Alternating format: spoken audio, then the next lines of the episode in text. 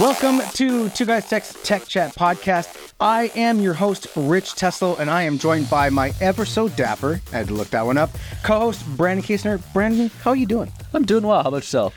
I can't complain. It's been wicked busy, but then again, that's good. I mean, Yeah. busy, busy, busy is better than being bored, I suppose. What what did we put out recently? But whoa, this is this is the seven thousand dollar PC, right? Yes, depending on when you're watching this, we just released our the video about that Cooler Master Cooling X, uh, all entirely liquid cooled computer, which was honestly, from an engineering and design standpoint, my favorite thing ever. Yeah. like the sides It was are liquid cooled. It, it's a giant. It looks like a giant radiator, which It is, yeah. Depending on what you're running, it might be a giant radiator. Now that I think about it, Right. I mean, that's that's the whole thing. Like the sides of it are milled aluminum, and they have water cooling channels cut into them, so it pumps the liquid through the sides and then through a dedicated radiator and back. Just bananas. Like uh, you know, it's got a 7950X 3D CPU in it, a 4080 GPU. All of it's water cooled. Super cool. It just low low price of seven grand. Really? Seven grand. Like, um, I I can't I can't justify it. I I think that on a personal level, like I would use that thing all day long. I'd play games on it, but I can't. I could I could never like it makes my wallet cry. Like just the thought, just the thought makes my There's not enough. There's not enough Bitcoin to mine anymore to to get your money back on. cry. No, no. Um, and it you know it's it's small. It's not this big thing, but it weighs a ton because it's mostly metal and water, right? Yeah. It's it's neat. It's if you haven't seen the video, go check it out because it's it's pretty cool. But how about you? What have you been up to? Uh, I've been diving into the world of Red Hat, which uh, is a, a bad word a little bit Are, you, now. are you supposed to say that? Uh, like we're gonna have a bunch of like angry. Maybe we'll we'll have to see who who shows in there. But uh, I've been diving in Red Hat and uh, went to one of their conferences with uh, the OpenShift. Nice. And actually, you can pick up VMs from vSphere and bring them into OpenShift as full container VMs, which then the Red Hat and guys and I sat there and kind of was like, well, that kind of defeats the purpose of a container. But here we are. is, is that literally like going? So every time we talk about containers, we talk about virtualization. We're totally off topic here, but like you know, virtualization was the first first level, right? That's the Yeah. first level of inception, Well, and then containers. Bare metal. And Yeah. then we were like, that's costing a lot of money. Let's put everything on one server. And they got virtualization. And they were like, okay, but now I want to like only need the things I need, which is what containers were for. or application. And now they're like, well, everything runs so well in containers. Let's just shove everything back into containers. what if I told you we would now run the entire VM as a container? Puts on the Morpheus classes and just begins like. Uh, I, I feel like it's more like a uh, um, Inception moment. Fair- okay. We're gonna go four levels deep, and now we have virtualized everything around you is a virtual machine. and your clock cycles do slow down each, each level you go. right? That's fact. That's that's perfect, right? So you know, every minute takes five minutes, takes an hour, takes a day, whatever it is. Oh. Uh, okay, so um, what are we going to talk about this month? What's what's on the docket? For Yeah, so this was actually an idea from uh, our Discord channel. They wanted to talk about how to move their home lab uh, from, let's say, a lab state Okay. uh, to something that is production um, or you know a business state. Um, I'm going to start with the disclaimer: Don't do this. it's it's a fun exercise. It's fun to try to like get get your site to be as redundant as possible, but having to deal with customers on your own stuff is a Herculean challenge that you may not want to deal with. And I'm not even worried about the technical stuff. I'm just dealing with people who rely on your services could be a problem. What Branden is saying is that if you love what you're doing, doing it for a living destroys what you love. Which is funny because I do home lab stuff for my living, but I make sure that there's a, a clean wall between 100%. who who I'm responsible to for what. Yeah, that, So yeah, that's yeah, that's that's a good point. But nonetheless, we are here to talk about how one could take their lab, their their little miniature infrastructure, and turn it into a production Yeah. infrastructure. So where would you start then? Let's get the ball rolling. Where where would we go from the beginning? Um, so like we're gonna talk a little bit about like what what production means, just to break it down to some categories. Okay. Uh, and then we'll, we'll get started at the bottom, um, which by the bottom meaning power. You can't can't have any CPUs, can't have any computers unless you got power. Um, but w- what we decided that production meant was you had a way to automatically patch things. Okay. You had a way to have redundancy of services should one thing go down, Facts. and another way to ensure reliability, meaning if your service is not there, it's somewhere else, it's somewhere around the world, you can figure it out. You can still deliver your thing even if one node goes down.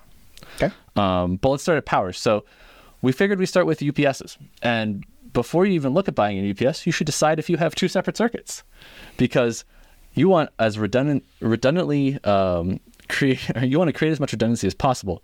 When uh, we look at data centers, especially around Hill, here in Hillsboro, they usually have three phase, meaning three separate circuits from preferably different energy providers, though Sure. your mileage may vary on that one. Right. Um, and the other thing that they always have is an A. What they have A, B, and sometimes ABC circuits Sure. um, to make sure that you can plug into one. If one circuit goes down, it's not a big deal, um, and that takes a lot. But in terms of UPSs, like you have, um, you just have one sitting in the bottom, right? Right. So yeah, I mean, when you are small, like like Brand and I are, um, you know, UPSs are expensive. They are they're super Even critical. used. Yeah, even used. uh, uh, you know, a lot of times, you know, people think that I bought this UPS and it's great, and depending on the age of that UPS, depending on the type of batteries, because it used to be everything was sealed lead acid. Things have moved on to lithium ion, which is True. better because those batteries are more resilient. Yeah. Whereas the sealed lead acid batteries, typically in in a uh, production environment, if you burn your batteries down to zero and they're sealed lead acid, they're pretty much blown. Like they'll still hold charge and they'll still work, but they won't be able to hold the same amount of capacity. Yeah, it's like fifty percent. It's Yeah, it's, it's- a lot. it's It's, not dramatic. just a little bit. Uh, Yeah. So here, um, in the 2GuysTek data center downstairs in the garage here, you know, there's a single 20 amp circuit that feeds it, right? Yeah. So um, while that's not truly redundant in the sense of like we have two sources of power or a generator and line voltage, right? I have the main power that's coming in, and if that fails, then I have roughly about 45 minutes of backup power Okay. in my 2200 RM that I've got downstairs. that's not bad. No. How about you? I mean, you've got I've- UPS too, right? Yeah, I have a UPS too. I think it's a slightly slightly smaller model. Um, I only have a, or sorry, I have a 20 amp circuit as well. Okay. Let's try and remember all my plug stuff from when I used to do the the build outs. Mm-hmm. Um, but it and it has I would say maybe 10, 10 minutes of runtime. Okay. Um, it's pretty small and it does what I need to do, which is not have everything magically crash at once. Right. Um, though I, I have some other stuff in terms of software that we'll get into later to maybe kind of mitigate that even if it goes down. Because, you know, if it's 2 a.m. and the batteries run out, the batteries are going to run out unless I wake up. So, Yeah, speaking of that, that's that's a good point. Um, in a a production built or purpose built thing where you have battery systems that are running and you, you say you don't have a generator because Yeah. last company I worked for we put in a massive battery backup system that could run that environment for an hour. I mean, if it was fully populated, but they skimped on buying a generator. So that meant that when those batteries were exhausted, it was going down. Um, in that case, there's systems and software. It depends on on the basically it depends on who your UPS that you're using is made by. But there's like the battery uh, PowerChute power, software. yeah, PowerChute. Power, th- then that's fun. APC's one. There's also NUT, which is an open source. Oh, yeah. Um, you know, daemon that will run and, and connect to your UPSs, and it will command things to shut down gracefully, Hmm. which is super super important. Obviously, because like Branden said, downstairs I've got two hosts. Uh, actually, technically, I have three hosts, but um, you know, I've got my storage system and my two two nodes in my cluster. I want those machines to shut down gracefully and don't have the rug pulled on them because rug pulling destroys data, right? Then, especially in uh, Linux. Linux really hates it when you pull its disk out. Yeah, Windows is a little better at it, but if you, you pull a disk out on a Linux system, it, it's a, it's a reboot at least. Yeah. If not a full file system check. And you will know when your when your uh, when your storage goes offline, even for a moment with Linux machines, because it's like ah, kernel panic. Uh, Um, but yeah, But the other thing that's important about the UPS is it's actually conditioning your power. It is. Um, where we are, we have pretty, I'd say, pretty clean power. Every now and then, I'll I'll get a, a note from my UPS that it was out of the voltage spec or something. right. Yeah, there'll be but interruption or dirty line voltage, right? yeah, but both both of us have worked at a um, companies that were in places that didn't have good power. Right. Uh, Like the east, just the East Coast in the general. East Coast of Java. Yeah, like that. We worked from as an East Coast. Yeah, it's like you, you guys call that electricity because like who's making that? It's a ham. There's just a bunch of ham. Why is it under 120 volts? Yeah, why is it, why is it moving like it vacillates so dramatically? Right. And so to, to put a put a story behind it here, um, they were doing UPS maintenance, and part of UPS maintenance is you have to pull the batteries out. Right. And this puts it into maintenance mode, which means you're running on full line power. Um, during that full line power maintenance mode, a brownout happened, and this was back in like 2006 was, was when my boss was telling me about it, and it fried all the switches there. I think they lost half of them in total, completely gone. Uh, all deal. because bad power came in. It wasn't even a like you just watched the lights flicker and it just killed the Cisco switches. Yeah.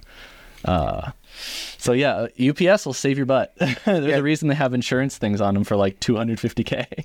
Yeah, that's kind of it's, it's a hard thing to, to tell people who you know, let's say you have a television at home or you've got some really nice ex- or or your gaming PC like my anybody's computer.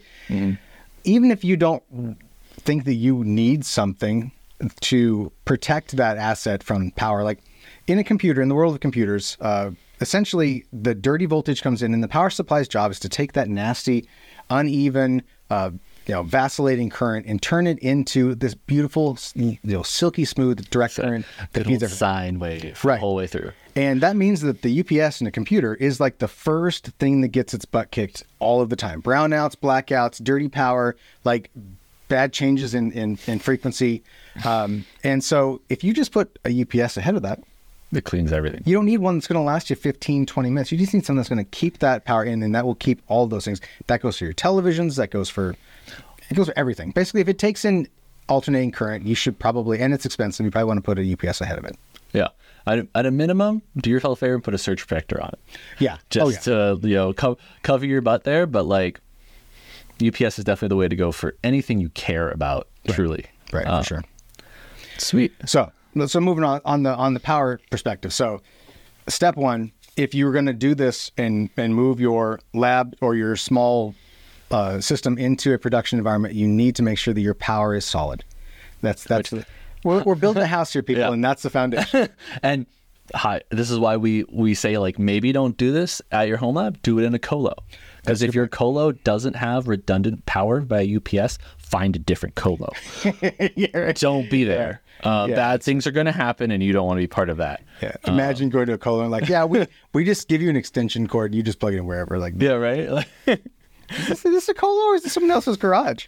Yeah. Right. Okay. So power out of the way. yeah. So we've covered power. I guess. Can you really have anything about the internet now? Do you want to start at routers? Or you want to you want to talk storage? We can Uh, no, way. we should. Okay, so let's let's talk about connectivity then. Okay. So we're talking about outside in connectivity first, right? Yeah, we're gonna talk WAN. Okay, so obviously, if you are serving public services over the internet, one would make sure that their internet is reliable. It, businesses, so at home here, like even though we run all the two guys tech stuff, it's just residential internet. That's what we're paying for. Yeah. You know, two gigabit residential internet. Um, there's no SLA. Yeah. SLA. They want it to be up, but like, yeah. it's it's best effort. So if it Yeah. goes if, if my internet goes offline right now, um, I can call up Ziply, that's my local ISP, and be like, hey, no internet. They're gonna be like, yeah, we're working on it. We'll let you know when it's done. And that's the only commitment that they have is just to just to say it's okay, we got this. Um, I had an outage, and they told me tomorrow. I had to wait for the dude to come, and I was like, "This, this is rough." yeah. Well, my, my buddy down the street who's also on Ziply, uh, they had to do a, a resplice of his connection at the at the box, and they just called him on the phone and said, "Okay, we're going to come over and we're going to interrupt it." The dude works from home. Yeah. I was like, "It's only going to be 15 minutes." I'm like, "I work from home," um, so but they can do that because Yeah. that's there's no guarantee, there's no commitment to you. Uh, commitments come with money. Service level agreements come with an additional cost and uh, other features like like static addresses and things that you don't get on a residential service. So, if you are going to serve something on the regular, if you're going to build up a web service or you're some sort of like whatever that's going to be using internet connectivity, uh, at a minimum, you need business grade internet, right? So you get that service level agreement and commitment from the ISPs. You will be better off with getting multiple connections in from multiple ISPs. Yeah. Like here, you what you'd have to use Comcast, which would be a nightmare, and um, and something like Ziply or something like that, and then use something that's that we typically call like an SD WAN or a software defined WAN uh, system to allow you to utilize both of those connections um, to to to their strengths. So if, one- if one is slower than the other one, you'd want to minimize usage of that and use the one that's better. But obviously, fluidly move the data if you lost one connection. That's fair. Yeah, and I mean, if if you're looking at like PFSense or something, PFSense can do this as well.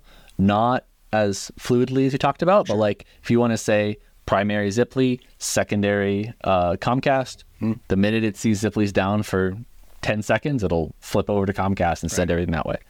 Um, But all that's really important because you don't want any of your services to not be accessible by your said customers. Yeah.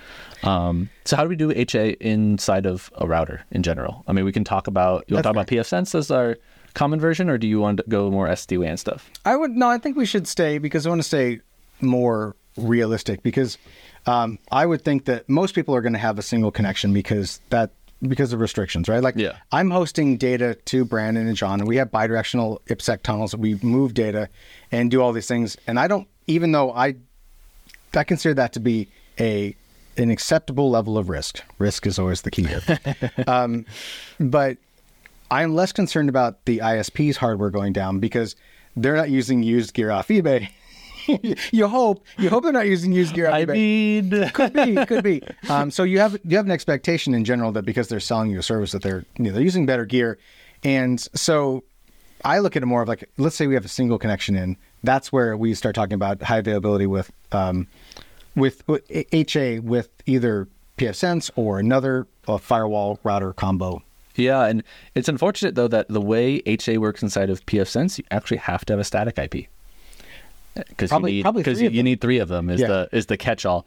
Uh, when you right now you probably have a DHCP address on your WAN. Mm-hmm. You have a second DHCP address, Typically, yeah. but that's all you have. Yeah. You don't get any other ones uh, for however they delineate it to your um, ONT. Yeah. Um, those are the only two I've tried many times. I only get I'll only get two at best. So uh, Yeah. if you want to do something, you'll have to set up HA, which relies on the CARP protocol, which is the Common Address Redundancy Protocol. Yeah. And what essentially that is is you take your first PFSense box and you take a second PFSense box and you hook a cable between them, and that's all the synchronization that's happening between whichever one's the primary, and whichever one's the fa- uh, failover. And then on your WAN, you have three IPs that are your your your VIP, which is where everything's going to, Mm-hmm. and then your second address and your sorry, your primary address and your, and your secondary address. But then every one of your subnets as well will have three IPs. Oh, really? the same thing. Yeah. I think I believe that's how it works, at least on the okay. on the internal side, because you have to have you say your gateway is one, you have Yeah, like a gateway two and a gateway three. Well, unless you're routing, like Yeah. if you had layer three routing inside, you'd only need uh, you'd need three for inside, but because you'd have a single routing endpoint. Yeah. If you router on the stick like Brand and I are, which means that everything funnels into the the firewall and it does the the routing between subnets, then absolutely. Yeah. Um, but yeah, that's interesting. And as a side note, we're talking about PFSense because we use PFSense. We're big fans of PFSense. Um, and the same thing would work for OPNsense or a lot of other firewalls. Uh, professionally, I'm using Palo Alto Networks firewalls, and they essentially require the same thing. Really? However, the thing that I love about that gear, and I'm not going to gush too much here, the pan gear, when it synchronizes, it's not just a heartbeat to say, "Are you alive?" It synchronizes table states. Yeah. And That's all CARP. Uh, so, okay, so that happens. Yeah, I didn't that. That's why you have to have that like direct connect Yeah, I connection. thought that was just it- to make sure that it answered. No, it'd say like every time you change something on the primary firewall, it's going to sync it. That's but not just like Uh, it. The does it also move active states though?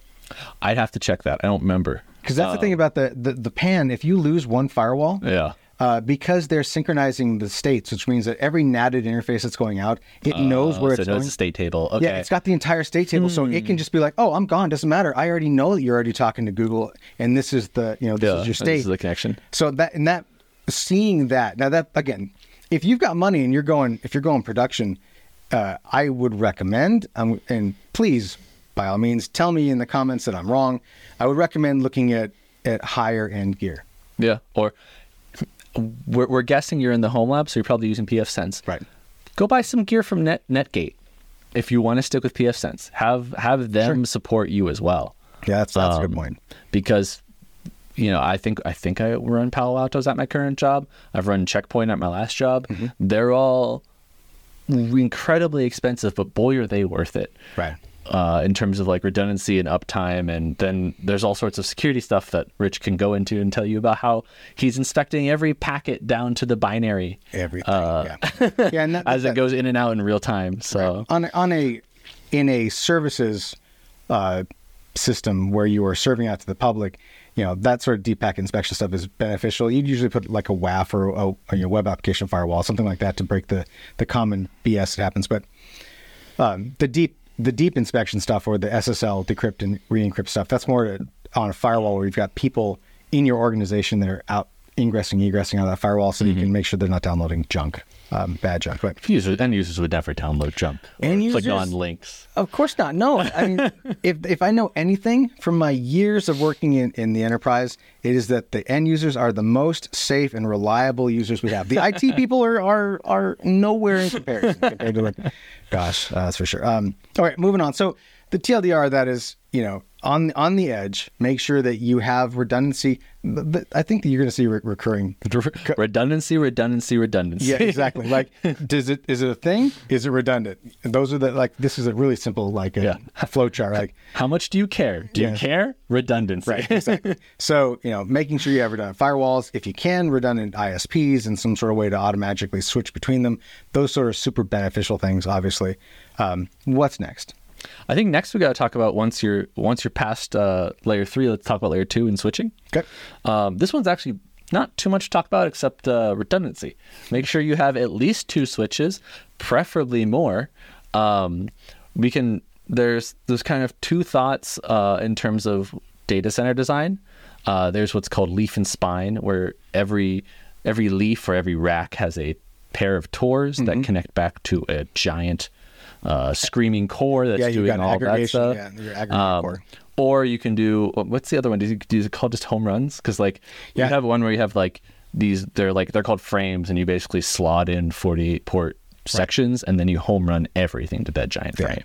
Yeah, that's that's a little bit more. er, A lot of that really comes down to how your your data center is built, right? Yeah. Like everywhere that I've I've kind of worked these days, the leaf and spine, the the, the Tor or top of rack system is, is usually the the simplest thing because then you just have a pair of 40 gigs or 25 gig or 100 gig connections out. And so you have redundant paths to your core from the top of rack switches, Yeah. and you have redundant top of rack switches, and they have redundant connections to the hosts that are running within, right? So again, redundancy. It's it's a thing. What is redundancy? It's what's for dinner. Well, like even with the frames, I hook up like I hook up a server with four uh, that has four four SFPs on it. Two of them go to one frame, and two of them go to my other frame. Mm-hmm. Yeah. and that's you know same idea, just running longer longer homes of cable, right? Yeah, and your connections up are, are purely going to depend on what you're connecting to. Like in VMware, for example, the ESXi, you don't typically lag those ports. They are just direct connections up with their own, um, and they just round robin between them. I've never had a good experience trying to lag them. I will be No, I- honest. I, I, I've tried it a few times. There's allegedly support. Every single time it's just hook it up Yeah, to the switch and let let ESXi decide what to connect on. Um, but not all things will be like that. If you hook up, you know, Linux servers or, or whatnot, or other network gear, right? Yeah, you want other to network gear will kind of lag. stuff. right? especially back to your core where you have all of the Right. uh, ingress and egress coming out. So switching, just to recap, um, if you're going to do this and you've got to run, you need a redundant pair of switches, right? Put in. We, I recommend, and sounds like Branden recommends, have them in the top of rack. They need to, if if you're going to build out a core aggregation where you've got a, a core network that's super fast, that's where you'd bring in all your other services like your ISP connection, or your your excuse me, your firewall and your like gateway edge network connections would come into that core. That would also be technically where you probably do your routing, your layer three routing would be in the core switches. They'd be built for that, right? Yeah, and like it, especially at the home lab, you're gonna have to like understand that you can't do this router on a stick, or maybe you do, and you're You micro segmenting. yeah, you just have to have to have a wicked powerful firewall because Yeah.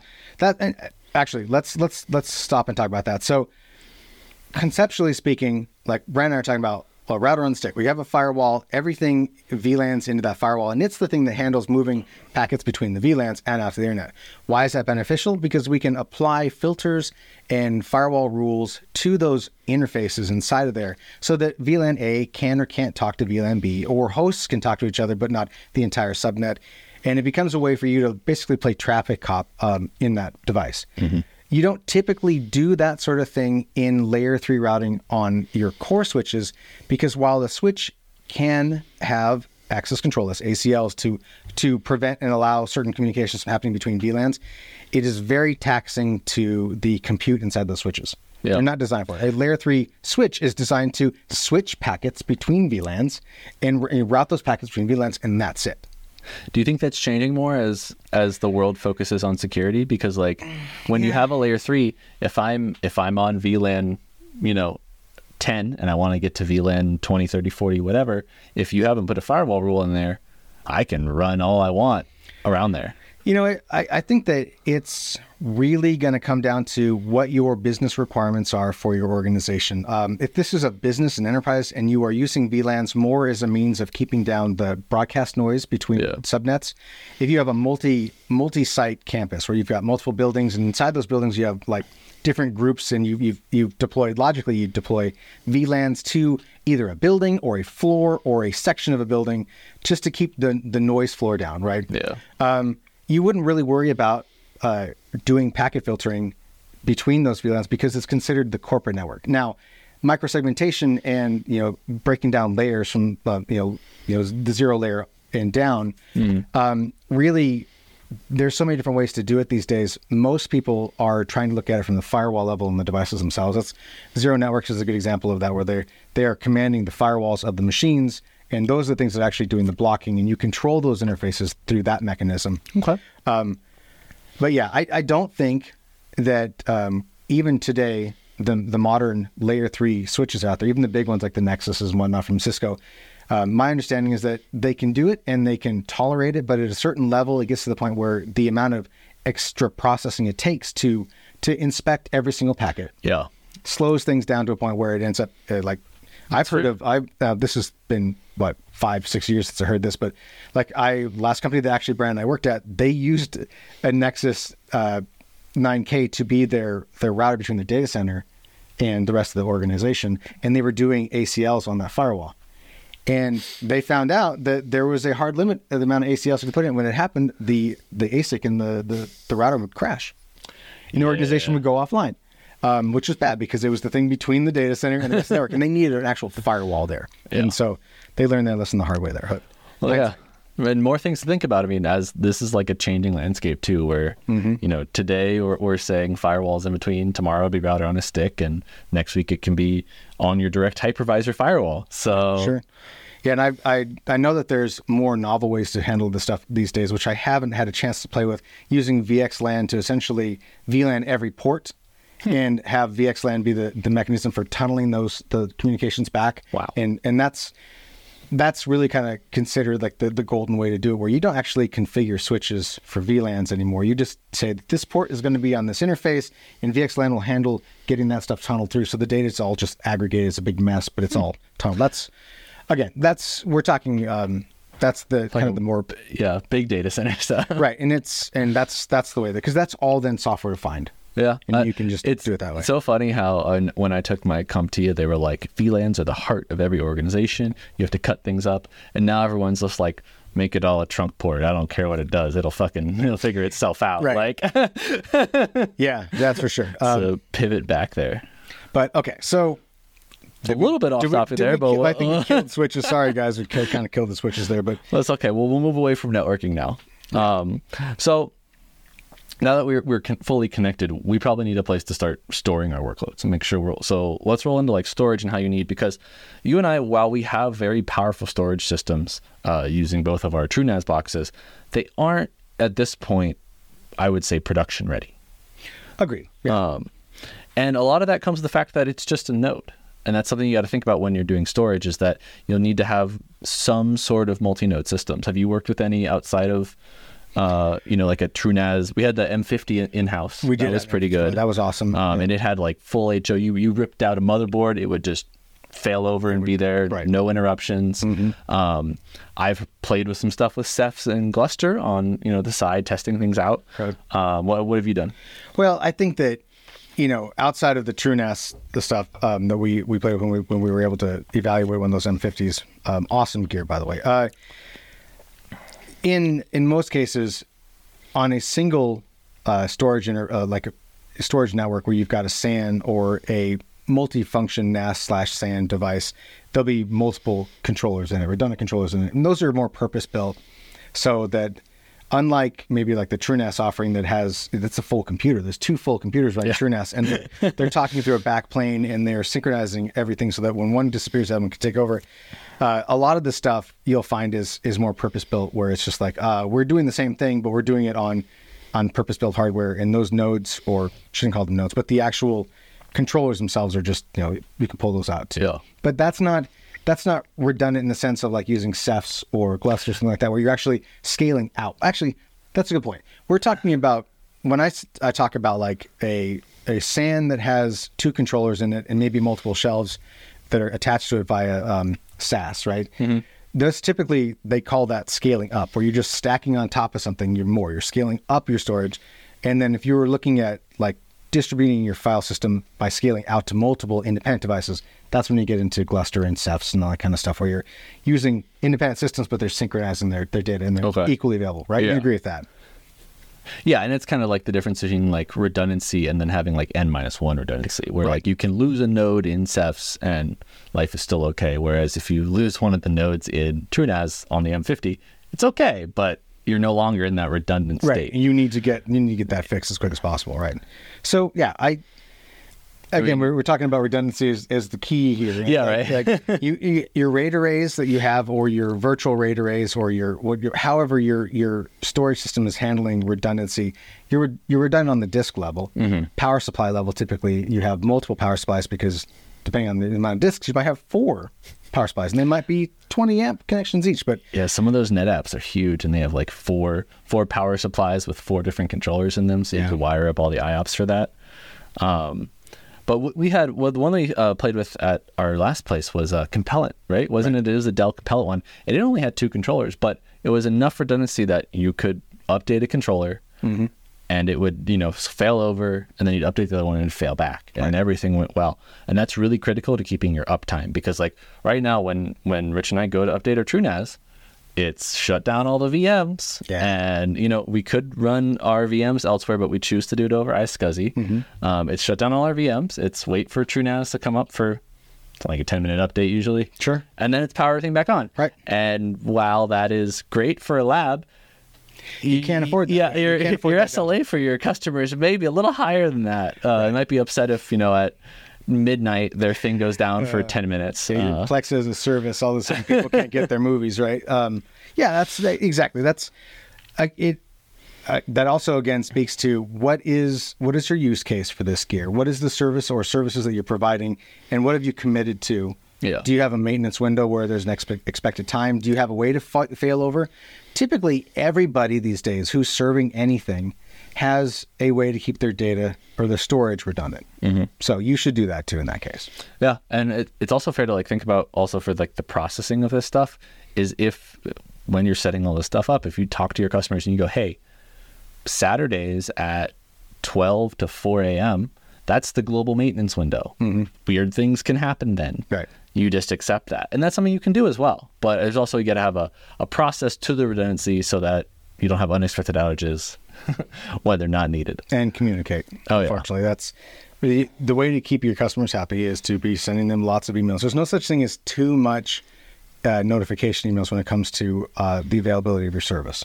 That's fair. It seems weird, but you know, do it. Like most people hate getting spam. Well, how many how many do you get from Azure? I get like at least ten a day of like Oh, yeah. blank blank West two instance went down uh, for our mitigation in progress, and I'm it's helpful, I guess.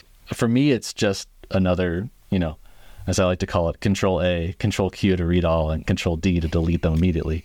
Uh, but for people who are really need to keep track of that, I'm sure it's really helpful. Yeah, yeah. I mean, it's it's nice to know. Actually, it's mostly nice to know because when you're when your customers, your end user customers, come to you and say, "Why can't I get to X?" and your first thought is, "What have I done wrong?" and my stuff's not working. And you find out, oh, it's your it's your upstream provider that's that's down. And hey, then you can say, "It's not us. We're doing a good job. It's the people we chose to run our backends, which are not." so that that also reflects poorly on you. But what can I say? So yeah, I think that that kind of covers. Um, I mean, we can want to really go into if, if there's so many different means of handling storage like Yeah. like Branden was saying we use iSCSI which is a you know using TCP/IP is the is the actual network protocol it's all network connections back to our devices via network switches and that's a really easy way to ship data back and forth you can do all the neat things you want to do in a network by segment or have physical separation if you want for for reliability again full redundancy for your network backplane right make sure that you've Oh, got yeah. all the connectivity um, but if you are planning using VMware ESXi, you might be using vSAN, where in that case, your storage is actually in your nodes. Yeah. And they are replicating the data across a, again, the network between them. And that way you can have like your storage is there. So when you shut down or do maintenance and you migrate your VMs, well, you don't lose your connection to the data because it's all in the same host. But so there's you know, other parts of it. Then there's Fiber Channel, which I don't understand why people would still be using it in 2023. If you don't know what I- Fiber Channel is, good for Yeah. you. Don't look it up. Don't bother. That's all I'm gonna say. That's fair enough. Uh, I don't. Fiber channel has its its place. I think uh, it allows you as like I, I think it's more of also a division between teams. Sometimes your network team is completely divided from like say a compute storage team, um, and Fiber Channel allows them to run everything asynchronously. It also is really nice because it pushes the storage directly to the host. Yeah. There's no you know going to subscribe, seeing if it's going to discover and all that. Right. Um, but at the end of the day, it does get you the same results, and the overhead is negligible. They are pretty equal in terms of performance because if you got NVMe, boy, is it going fast no matter what. Yeah, right. Uh, Yeah, and especially with DMA access over networks now, that's yeah. mind blowingly fast. It's as fast as you can get. Um, so What, what is DMA over XNF? Just for It's- all the people who want to know. um, the next generation of, of storage connectivities to actually make direct memory access calls, basically where you are from one point to another. Uh, I'm, I'm being intentionally vague here because it's not worth really going into deep details, but imagine you have a storage system that supports DMA access to storage, and you have your your your client or your server, whatever it's going to be, that's going to be accessing that memory or that excuse me that storage they would make direct memory calls where they're essentially passing through the hardware directly to the mem- to the device itself and accessing it and pulling out versus going through the multiple layers of Of- okay. of the host's control over the storage, you know, packaging that up, putting it on a wire, sending it across. And um, it's when we get to that point where that's that's normal, you will be able to fully saturate. You uh, essentially, assuming you had a network that was fast enough, Yeah. you could access NVMe storage at the speed of the disk. Gotta wait for uh, what is it? Cat eight, I think, is eight hundred gig. Yeah. um, and that would just be bananas to get to that point. But, Yeah. And you're seeing that more in data centers now where they're having like 100 have gigabit to. connections. So they need to get to that data fast, and that's how they do it. So, That's awesome. all right. So, talked about storage. Okay. What's next on the. You want to talk computer? or You want to talk backup? I think we should talk about compute first, even though I had backups listed. I think that. You know, I feel the like notes don't have to be in order. Yeah, yeah. So, all right. I'll, I'll let you lead on the computing. Yeah. So when we talk about compute, probably in your home lab, maybe you have two or three NUCs. That that's a really good alternative. Um, or maybe you're like me and you just run one ESXi host with a bunch of different VMs on it. Um, but that in there has a flaw. Every time I have to patch ESXi, it's shutting everything down. Right. Patching ESXi, bringing everything back up. So the theme of today is Redundancy. redundancy, as it always has been this entire time. Um, But there's a couple different ways you can do this in terms of compute redundancy. You need to have something that has multiple nodes, but you can choose to either do this as what Rich and I like to do, which is pizza boxes. Um, they now have pizza boxes with nodes in them, which blew my mind when I first discovered More those. Inception. Yeah. What if it went deeper? Or you can do what is a blade and chassis configuration. Right. Uh, if you think blade and chassis, those are the ones where like you can pull a lever and the whole thing slides out, and Mm-hmm. they're super fun. Uh, but they're kind of a a different way to think about it because everything in, in terms of that is software defined. Right. Your if you're running a fiber channel, your WWPNs are defined, your iSCSIs are, are all virtual, Mm-hmm. all your networks virtual, and it's just passing it through like a big 100 gig either backplane or actual direct ports now that on some of the chassis. Um, but you're a big fan of pizza boxes. You have the what's the supermicro you have? I can't remember the model off that top of my head, but it's it's a it's an E E5 2680 V4 generation. Um, so it's a 10. Uh, The, to 10. Okay, so it it's a it's a dual node, right? It's a dual node. It has GPU su- support. It's yeah, it's, it's got inside of it a couple of uh, uh, 16x PCIe slots, but you'd be hard pressed to put a, a, a an actual chunker GPU Yeah. into it. But it, in theory, you could put one into it if you if you if you really wanted to. But It's designed mostly for computing. It's broken basically as a split. Or if you imagine the box, it's a 2U server, right? 2U chassis, and it's more like broken into thirds, where one third of the back is the node that slides in. Then there'll be a third that's the two redundant power supplies, and then another third which is the other node. And it's an it's an A B node thing. There, and the node density. You know, I know Supermicro's making two, four, eights. They have eights. Eight, eights are like the full. I think they're. I want to say six U or eight U. They're they're Yeah. massive ones you pull out the front. Yeah, Um, big chunkers. just if you if you look at these uh, multi nodes, especially the eight and the fours, um, put them in a colo. They will scream in Yeah. your garage Super loud. uh, as they try to push all the air through. As you know, none none of the heat sinks are actively cooled, so they are That's fact. immediately pulling as much air as possible to keep these things cool. I'm a big fan of the four node systems. I want to I want to get my hands on. I'll probably my next upgrade. Yeah, everybody wants a four node. Um, That's what it lets you do vSAN. It lets know. you do there's- Cephs. It I'm lets you like time. I think it's awesome too. I, it's like Uh, the the greatest thing, and and the fact that a lot of the four nodes now are also under or 1200 watt power supplies, Mm-hmm. which is like a crazy thing to think of four computers with four pro- processors, especially the one we had our conversation what like two two months ago about how processors are just taking off Yeah, power exactly. consumption. Yeah. And it's nice to see that there's stuff on the other end that is reducing power Mm-hmm. consumption. Um, but either way, if you want to establish HA, you got to have three nodes. Right. Yeah, yeah, for sure. You need you need to be able to to again redundancy you, and be able to move your workloads between them. Not just have three independent nodes, but a way of of, of moving your workloads between them. in Looking at you. Proxmox. Yeah, look at. Exactly. like, um, and it doesn't have to be like I'm. I'm a big fan of virtualization. I might be considered a dinosaur by by some watching because I will I will go to virtualization first before I go to containers. I do fully support containers. Containers are better. Um, I know he's he's he- he's all about containers, and that's fine. Um, but whether you're doing Kubernetes or you're doing uh, what's the Docker competitor for Kubernetes? Swarm. Swarm, or you're doing virtualization either via um, VMware's ESXi and vCenter or Proxmox and manually moving your stuff across, or um, XCP-ng the ability to be able to live migrate or move those workloads, whether they're containers being moved to one side or another for to be able to take down nodes, all that stuff is is crucial. It's critical. Yeah. Uh, and they do it when this stuff.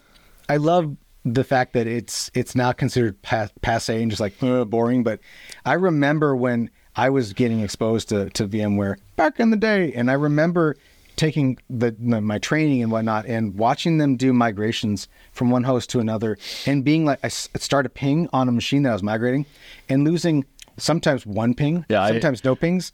The one they showed me was just one. Yeah. And that was like the super cool thing. It was automatic too. It just decided it was like, oh no, this host is too much in use, and just sent it. It's just it's there's something uh, there's something magical magical about the abstraction of that sort of stuff where a virtual machine running inside it or a container running in something doesn't is not aware of the fact that it's it's disembodied and it just got moved somewhere else and now it's in a it's a brain in a different body and, and it's none the wiser. So that sort of redundancy or excuse me that that that um, the ability to to basically move those workloads so you're not impacted by having to do maintenance on a piece of hardware or the underlying OS is critical.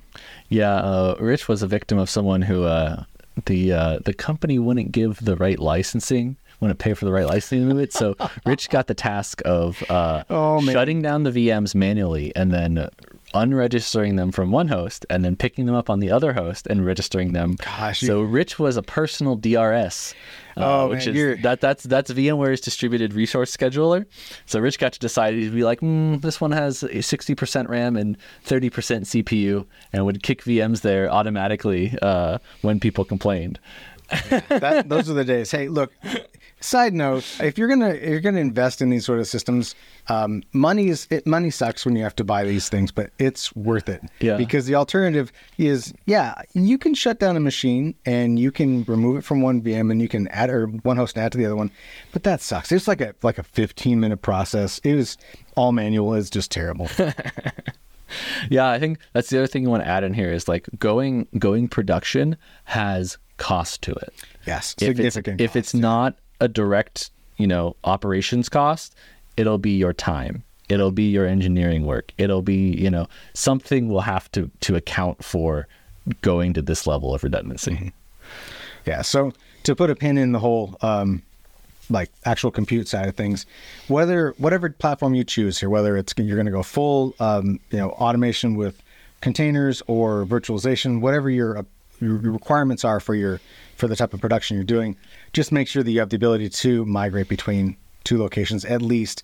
The best case scenario is always to have three of everything. You, redundancy doesn't i mean when i think redundancy i think oh two of something but no in most cases it's usually uh, especially for a lot of systems it's three you got Three or more, yeah you want preferably like four or five. spread those workloads and never um, if that's the case uh, especially when you're talking about virtualization make sure that the host that you're building out if you're only going to buy two and you're only going to have redundancy between two hosts, you make darn sure that both nodes can hold all of each other's workloads. That's where the three hosts come in, in because you can have three of the same, and if you lose a host, you can spread it across the other two. That's fine.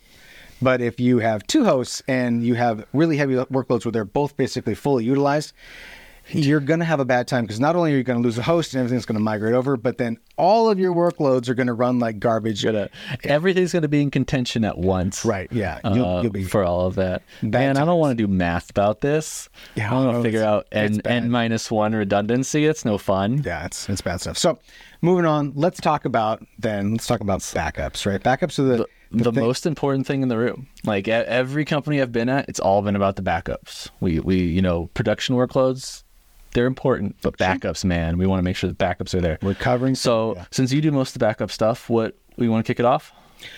Yeah, I think that I, I when it comes to backing up, it's going to be a logical decision based on the amount of risk, the amount of things you're trying to um, trying to account for, whether you're worried about ransomware or you're worried about just hardware failure of storage or something like that, where you need to be able to restore.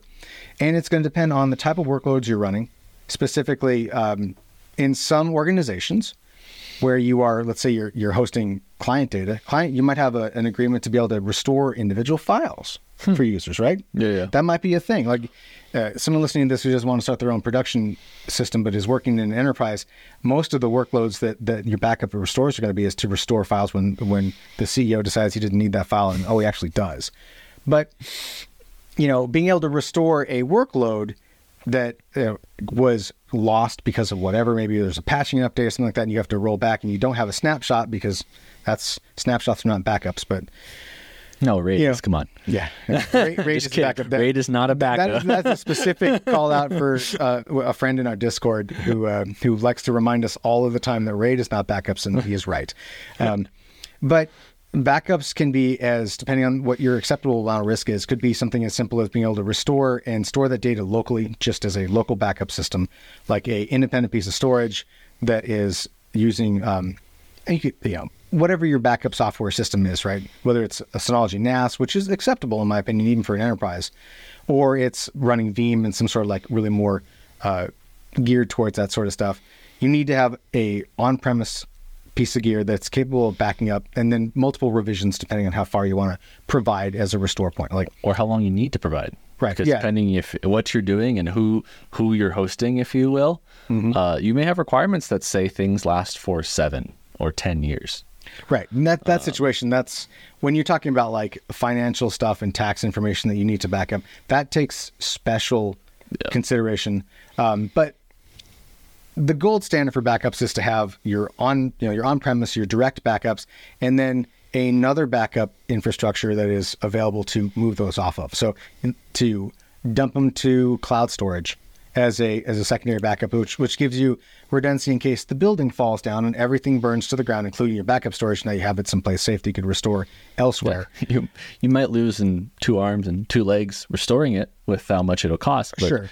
It's not gone forever. But if you have agreements, yeah, I mean, if you Yeah. have agreements with your customers, being sued or losing data is way worse than It's what it would cost to, to Yeah. ingress that data back from Azure Blob or AWS or whatever. Um, and then the third thing, which is really starting to show up a lot, especially in cybersecurity stuff, is immutable backups, which are interesting. An immutable backup is basically a copy of your current backups that is undeletable Yeah. it ages out after a certain point, but it's it is undeletable. So imagine having a, a storage system and how expensive that is just to keep that.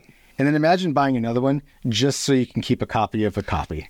Yeah. And I mean, is it is it undeletable by anyone or undeletable by like Undeletable by anyone. I assume you have an age off process though. Those systems typically have an automated age off process that you Okay. set so that they that they that they last for a certain period of time. But the idea behind immutability is especially important when it comes to a lot of people who have backup infrastructures. I'll paint a picture for you. Who are using Veeam, for example. Veeam is a Windows product. A lot of people don't really r- realize, but Veeam runs on Windows Server. You have to have Windows Server to run Veeam, right? Veeam. And uh, you can you can store to Linux VMs. You can back up and restore anything you want. Um, but Veeam runs on Windows, and they have things called proxies, and the proxies are things that actually uh, make your data connections or your storage connections. Those are also Windows. So you, it's not a, it's not a far flung th- idea to think that if ransomware or something bad got into your organization and they were attacking your Windows infrastructure, they could attack the same storage volumes that your backups are stored on, and therefore now your backups are encrypted, and you got no backups. Yeah. So that's and so immutability is basically a and you can do this through third party software. There's lots of hardware. There's lots of third party hardware out there that that that function immutably. Um, specifically as a, as a as a product, or Veeam now actually has immutability built into I think version 12 and beyond. Um, but nonetheless, the whole idea there is that uh, you make a backup of, of Branden's Excel document, and then there's an additional copy that's put in place that uh, when the backup is done, it drops connection. Yep. That's that's that's how you don't. That's how there's no way you can get that ransomware. Is when the backup's done, the connection is is severed, and that is just now an island. so that's that's that's those are the, the ways to do it. and that's becoming like the norm. I mean, I, there's a they call them uh, worm backups, which means uh, write once, read many. Yep. Um, and the idea is that you can read off of that all day, but you're not changing it. It's it is what it is. Yeah. Um, but such is the ever growing cybersecurity landscape. Man, it reminds me like the term worm. When I was a kid, I worked at a bank, and the bank had these worm. They called them worm drives. And I was a kid. I was like, "What's a worm drive?" And they pull out this laser disc sized. It was so laser discs are like giant uh, DVDs for those. Are, I mean, they're they were thick too. They're like a quarter inch thick, something like that. And they you could write to them these these these discs, and they were in caddies. So they weren't like you took a record like a an LP sized thing and set it into a giant CD-ROM tray. Like you had this giant tray that you fed into this giant drive, and it wrote to those in the same way, similar to how like DVD and CDRs work now. And when it was done, it was locked forever. The instant that that little bubble was formed in that plastic, it could never. It was like a CDR. It's just like a giant CDR. Yeah. They were worm drives, and that's, That's nuts. it was. It was I always wanted one because like it was bigger than my head, but, yeah. but didn't get one because they were expensive, as you can imagine. I don't I bet. All right, so Sweet. we talked about backup, computer infrastructure. Um, do we, do we? We kind of touched on workloads, but do you Yeah. want to on specifically? I think there's just a little bit to understand about.